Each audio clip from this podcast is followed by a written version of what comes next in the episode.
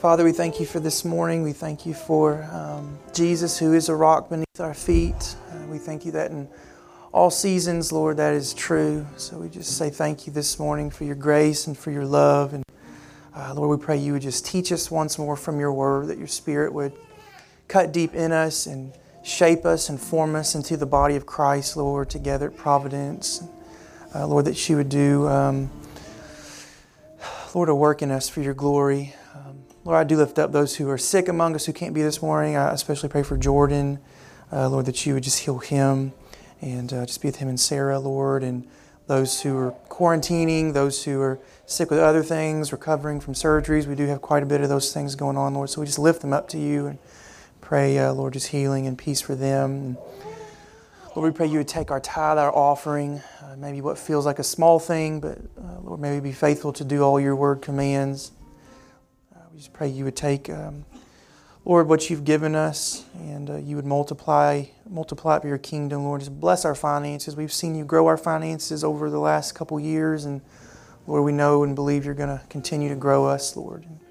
So we pray all these things in Jesus' name. Amen.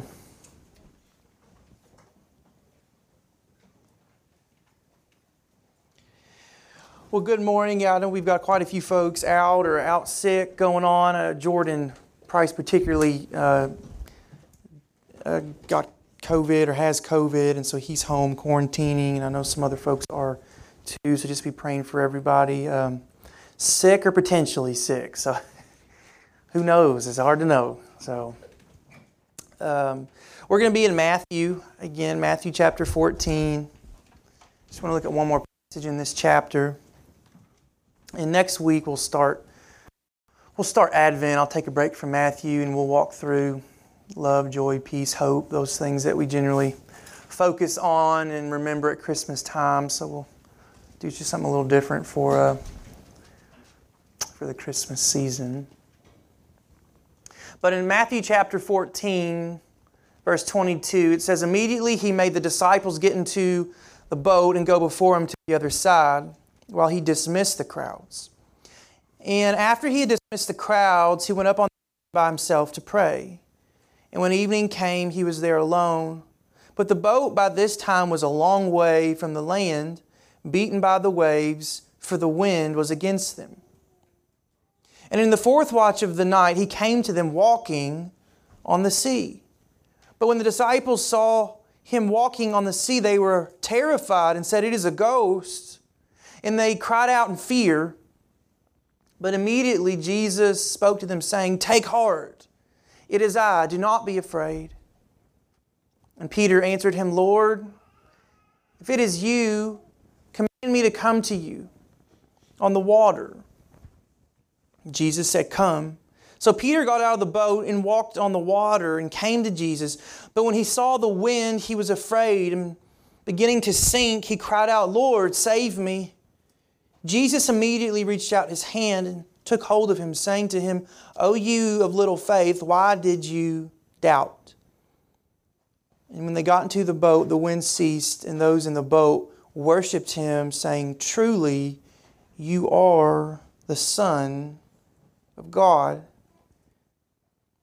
At the, Galaxy Lights walkthrough this past week that we did, I told Dawson, I said, Now, buddy, stay by me, because if you don't pay attention, you're not going to realize it and you're going to walk slower, faster than me, and you're going to look up and you know, I'm not going to be there. And you say, No, I'm fine. No, I'm fine.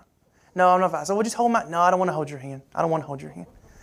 And so sure enough, we're walking and I'm watching him, but he's not watching me. And he gets about, oh, 50 feet behind me and he looks up and he realizes he doesn't recognize anybody around him. And he's, you know, starting to freak out. And maybe you can remember that being a kid in the store and you realize, where are they? And you're so afraid. And so I screamed his name and he whoosh, darted up there.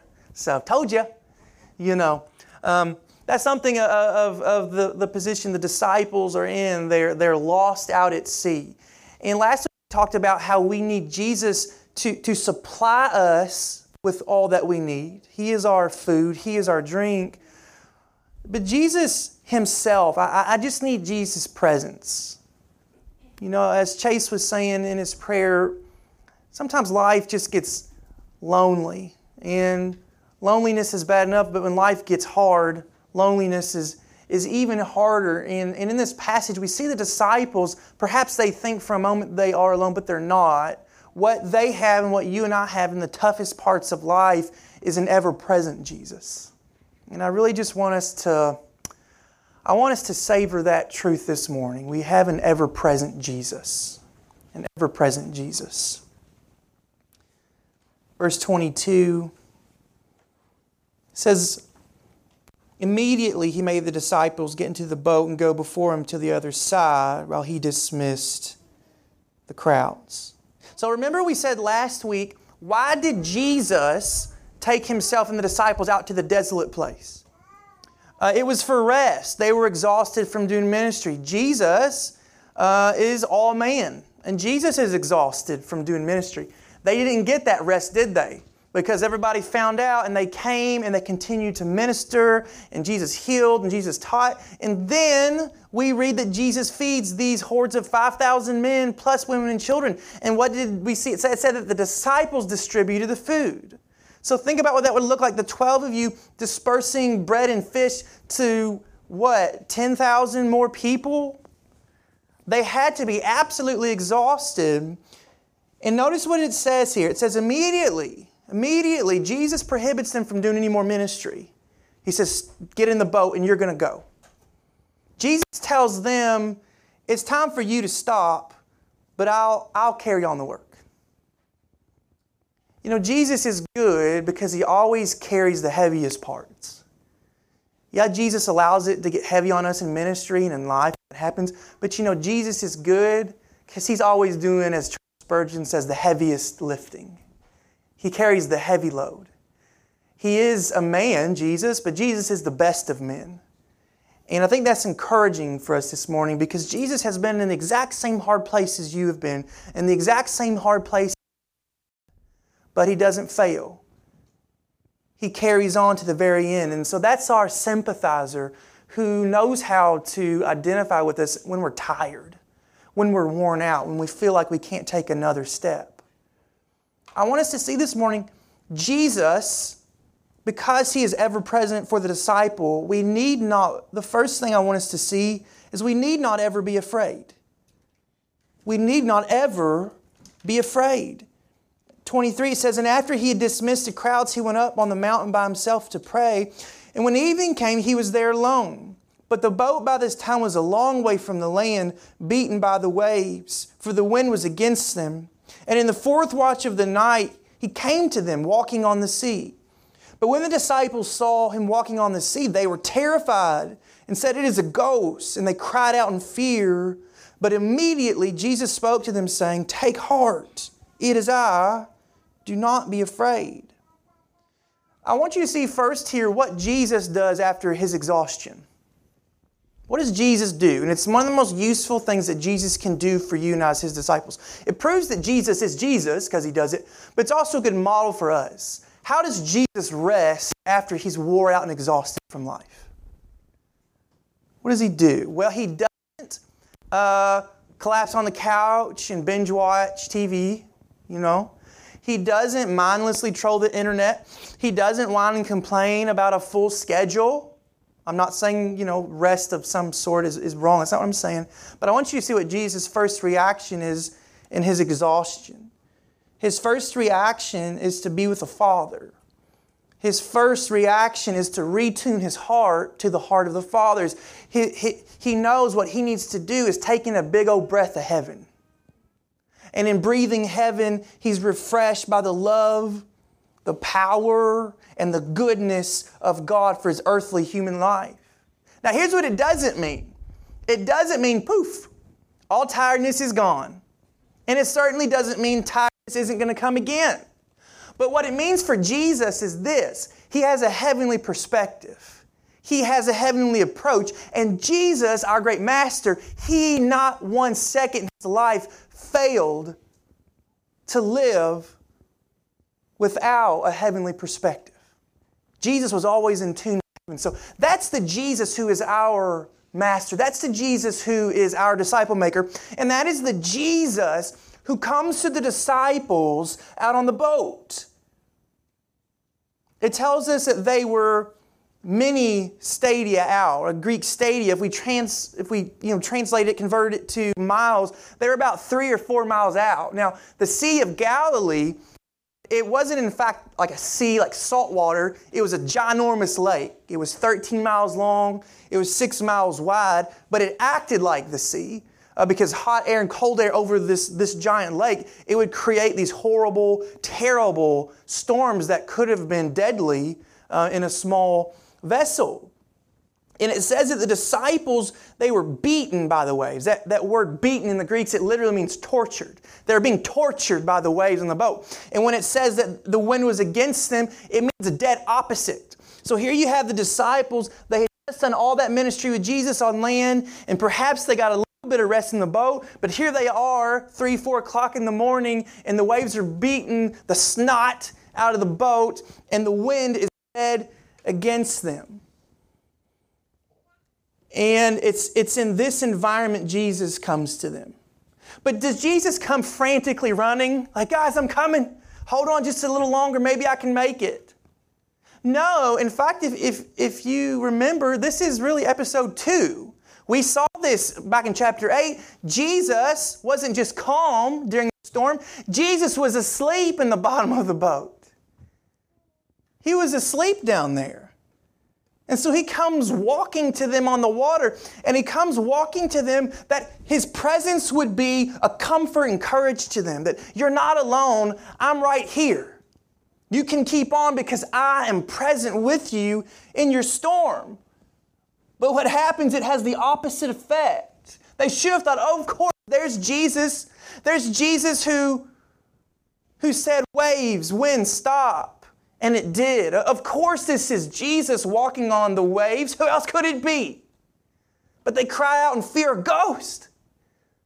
You know, it's interesting if we look at this exact same passage in Mark's gospel, it says Jesus meant, Jesus meant to pass by them.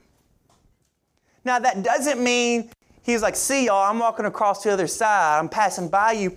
That pass by phrase is the exact same phrase used in Exodus when God says to Moses, I'm going to put you up in the cleft of the rock and my glory is going to pass by you.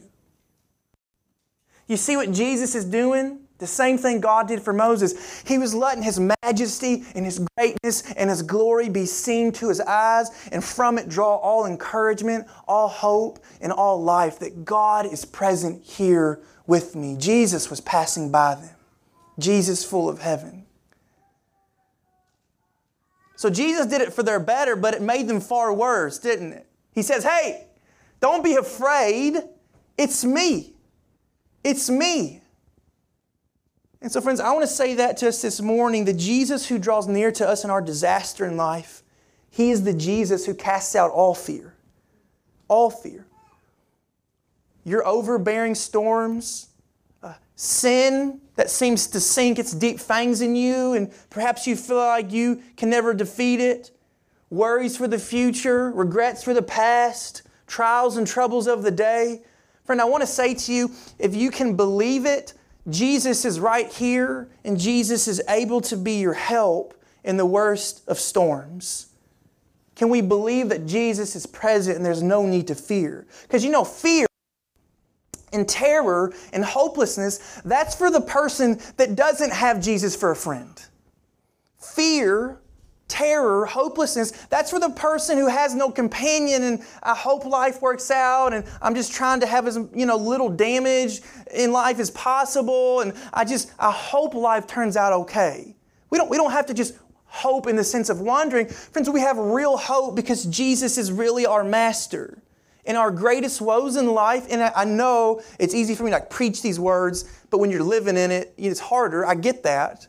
But your greatest obstacle in life it is an opportunity for your faith to be grown and believe I don't need to be afraid no matter how hard this is, no matter how much pain I'm suffering. Jesus is greater and Jesus is here. In John chapter 16, Jesus said what to his disciples before he ascended to heaven, before he was crucified? He said, In this world you will have many troubles. Take heart. Same thing he says in this passage. I have overcome the world.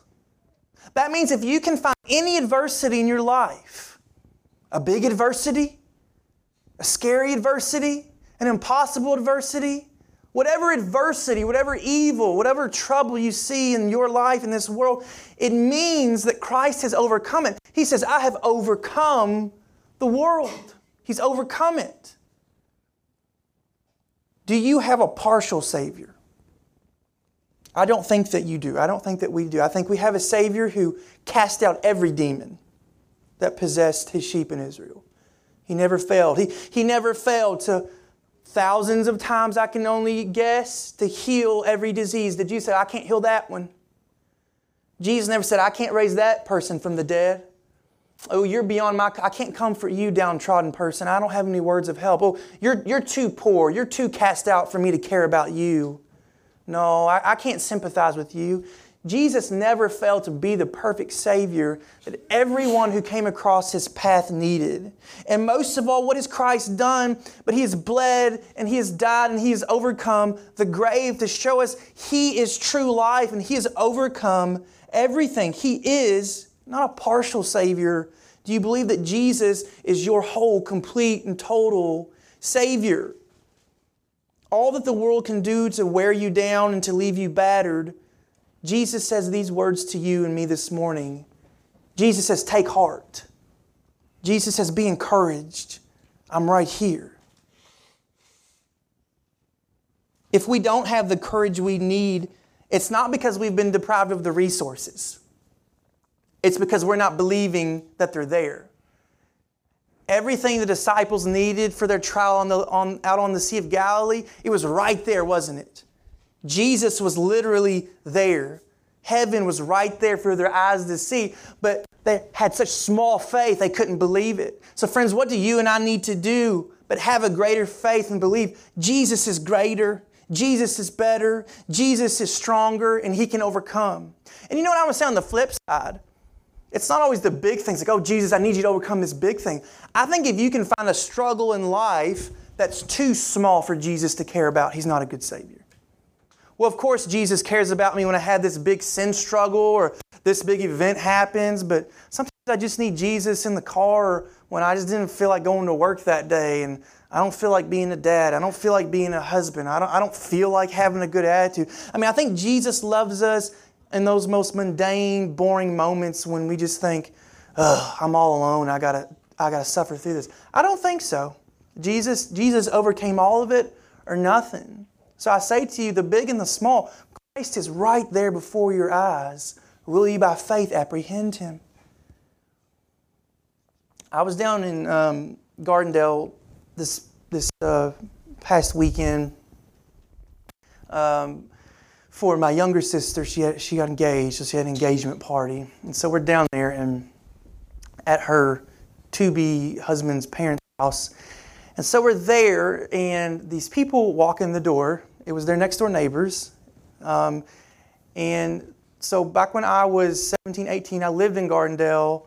And Gardendale was, you know, it was a small Alabama town. I, you know, I, I had a hard time fitting in, and so it was a really tough year and a half. And I really didn't have many friends, but I had one particular friend, Wade, and Wade was such a good friend, and he played drums, and so we made music together, and I kept up with him after I left Gardendale, moved back to Louisville.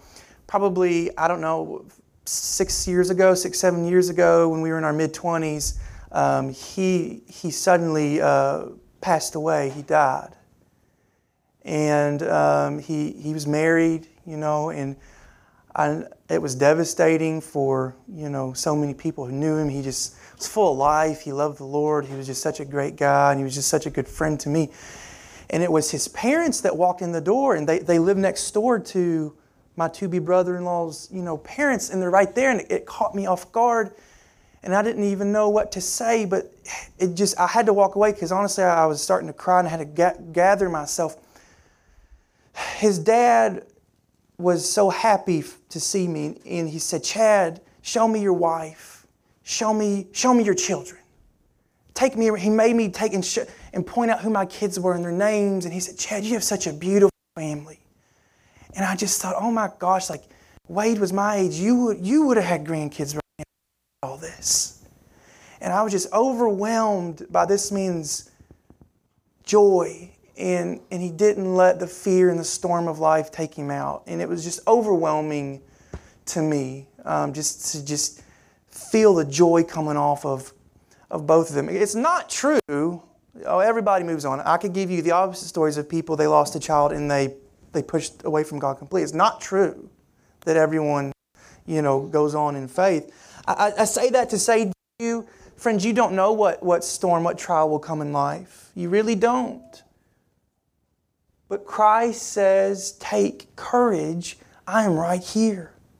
Will you be battered? Yeah. Yeah. And if somebody tells you you won't be, they're lying. You'll be battered, but Christ will be your help to get you to the other side. I want to say also to you on this note remember that being a Christian means you are not your own. In other words, be careful when we're in that storm and we throw ourselves a pity party and we need to pause and remember, hold on, my life is not my own. I died, my, died to, to me and I'm alive in Christ Jesus. So whatever storms pass, I need to say with the apostle, man, I found contentment in anything. My, Paul's life wasn't Paul's life, man. My life belongs to Jesus. And if Jesus has seen fit for me to go through this, there must, there must be a lesson here. There must be a greater faith here. There must be growth that needs to happen here. So I need to be careful about me. And remember, I'm not mine. I am, I am the Lord's and Jesus. Uh, to stick with our nautical theme, Jesus is the captain. And he, He's not going to steer us where we don't need to go, even when it doesn't make sense to us, and even when it's very painful sometimes. And lastly, I want to say to you this if Jesus needed to commune with the Father in the hardest parts of life. Friends, don't you and I need to commune not with just the Father, but commune with the Son? Don't we need to daily be in the Spirit, praying to the Father, spending time with Jesus, refreshing ourselves with heaven? I mean, if Jesus needed to do that for effective ministry, why do we go so long without being in prayer? Why do we go so long without dwelling on who Christ is? Why do we go so long on forgetting who the Father is? Friends, we need to daily get on the mountain and get alone with God. Verse 28 And Peter answered him, Lord, if it is you, command me to come to you on the water. And Jesus said, Come. So Peter got out of the boat and walked on the water and came to Jesus. But when he saw the wind, he was afraid, and beginning to sink, he cried out, Lord, save me. Jesus immediately reached out his hand and took hold of him, saying to him, O you of little faith, why did, why did you doubt?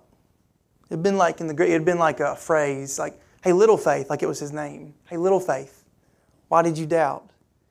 And when they got into the boat, the wind ceased, and those in the boat worshiped him, saying, Truly you are the Son of God. So, like last week, you know, Jesus multiplying the fish and the bread, this is another one of those very, very popular passages, you know, that everybody knows about. Jesus walking on water. Peter walks on water and begins to sink. But I want you to see something. I, I really want you to see, I think the most important thing here is what happens right before, before Peter steps out of the boat. Jesus said, It is I. Peter said, If it is you. See that? Jesus said, It's me. Peter said, Prove it. Peter should have said, I believe you. What, what does Peter do but expose his faithlessness when he questions whether or not Jesus was really Jesus? Getting out on the waves and sinking, that, that didn't prove his faithlessness, or, or in that moment, eh, he didn't become a faithless person. It revealed how faithless he was it revealed his fickle at best heart. Maybe you have one of those sometimes. He didn't believe, and then he steps out and he does believe, and then he doesn't believe again. And this is the same Peter who says, Lord, I'll die with you. And then hours later, he denies him three times. But how good is God that, that Jesus, Jesus uses Peter's own self inflicted demise to be a tool to draw out his greater faith. What happens, but when Peter sinks, it's in that moment that Peter's faith can see, oh, Jesus is my only hope. And what does he say? He says, Lord, save me. I love what, what Charles Spurgeon says here. He says, in this moment when he's sinking, he is a lost man and he feels it. And you know, you and I are never going to be helped by Christ. We're never going to truly rely on Christ until we're in that place where we're lost. And gosh, I just feel it. I'm just so aware of how, how broken and empty I am without Jesus. He feels it unless the Lord will save him. Save him altogether and save him now. Peter was nearer his Lord when he was sinking than when he was walking. In our lowest state, we are often nearer to Jesus than our more glorious seasons. So, church, you and I, we have got to understand how brittle all ground is if we're to truly understand how solid a rock the Lord Jesus Christ is. Because you know what Jesus, you know what he doesn't do? He doesn't say, I told you, Peter. Look at you. Look at you sinking like driftwood, looking like a fool floating on the water out here. Look at you. He doesn't do that. Just as I said last week, Christ can't stop up his own heart from loving those who seek him, nor can Christ stay his hand when people say, Save me. He can't, he can't do it. Jesus must act according to his character. It says immediately. Immediately. Right when Peter said, Save me, it's that moment that Jesus stuck his hand out and saved Peter. And it's only afterwards he gives a gentle rebuke. Hey, little faith, why did you doubt? Friends, we need not be afraid because Jesus is ever present, but secondly, we need not doubt. We need not doubt. Paul tells us about Abraham, he never wavered concerning the promise of God. He never wavered. Friends, that's, that's the same faith you and I should strive to have to simply take Jesus at his word. To take Jesus at his word. Jesus' words are as sure as the sun rises. His words of promise are gold in your hands, health in your bones, air in your lungs. The words of Christ are sure. Why don't we reach out and hold them for the precious treasure they are? Jesus' words are the richest consolations, peace for every moment, hope for the future, confidence for every trial.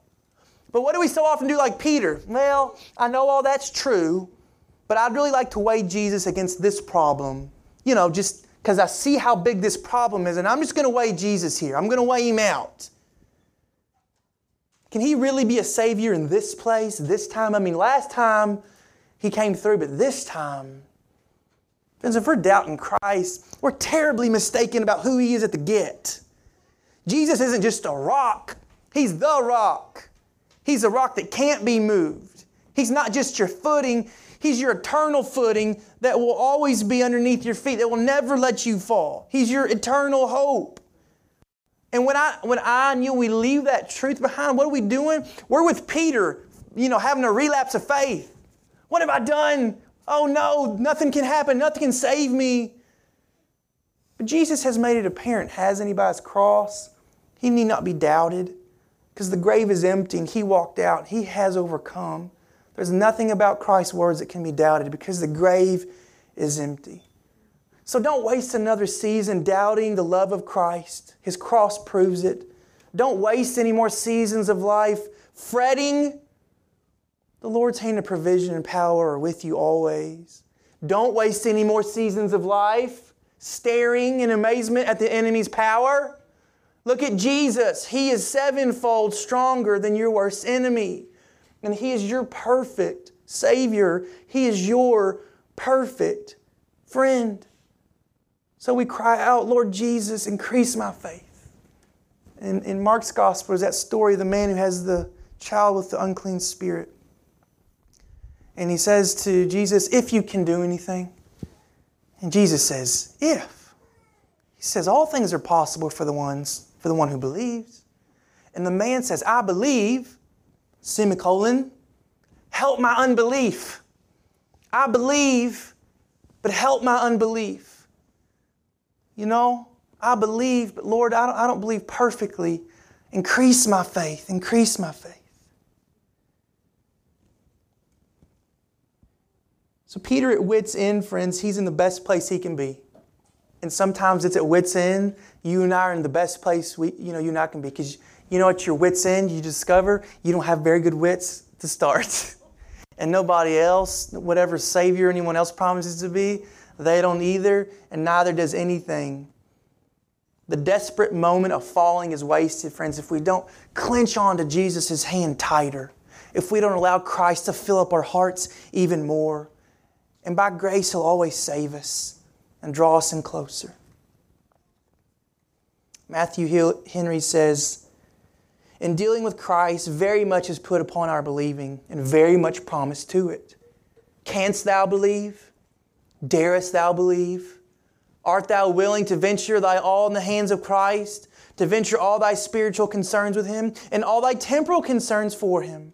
Canst thou find in thy heart to do this? If so, it, it is not impossible that you, a great sinner, you may be reconciled, that though you are very mean and unworthy, you will go to heaven.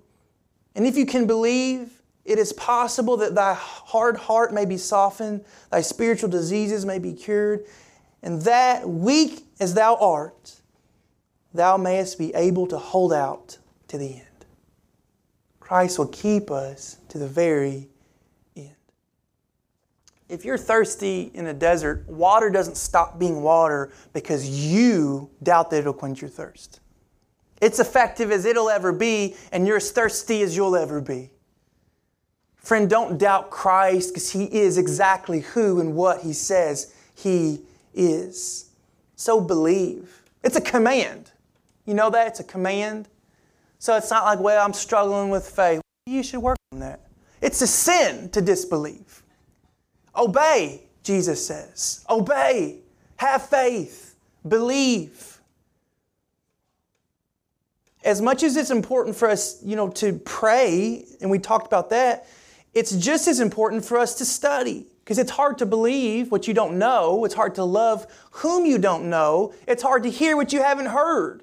So, as much as we need to be dependent on God in prayer, friends, it's so important to fight, and it is a fight to stay fresh with Jesus in the scriptures. It's, it's, it's a fight to, Lord, I, I don't want to just show up on Sunday. I'm supposed to. No, God, I want to, I want to meet with you in the Spirit. I want to encounter Christ. I want to breathe in heaven. Lord, I want to know you in the Word on my own. I want to encounter Christ. I want to see more so I can believe more and be full more. I want to be saturated with Jesus. Friends, let's not doubt Christ, but believe Christ. So at the end of it, what happens? It says that they all worship and say, truly, it's emphatic, truly, this, this is the Son of God. So that means this for you and me, wherever we are in life, whatever storm, if Jesus is present with us, God is present with us. If Jesus is near, God is near. You and I are getting ready to come into the Advent season. We're getting ready to come into the Christmas season. And what is the joy and beauty of that for us? It's this that Christ came. He came from heaven. He was God and always will be God, but He also became a man to save us. And as the fullness of man and the fullness of God, Christ is your perfect Savior, past every fear you may have. Christ is your perfect Savior, past every doubt that plagues you. Friends, if God is for you, no one can be against you. And surely, if you cry out to Christ in faith, He will be for you. He will be your Savior. So I, I, encourage us this morning let faith be your shield to guard you from those arrows of doubt and those arrows of fear. And as faith guards us and keeps us, Christ will be our ever present Savior. Let's pray. Father, we thank you for your word. We thank you for its comfort. We thank you for uh, what joy is available to us from it. Um, Lord, we pray according to your will that your Spirit would fill us with all faith, that Christ would dwell in us richly, Lord, that we would be bold, that we would be courageous, that, Lord, in every season and every trial, whatever that looks like, it wouldn't be uh, something that we, we wonder at how, how we will ever get past this. How, uh, how, will, how will this be conquered? This trouble. No, Lord, fill us with Fill us with faith. Fill us with your spirit. Lord, you are able to do this. You are good and you are faithful. And we just thank you. And we just pray in Jesus' name. Amen.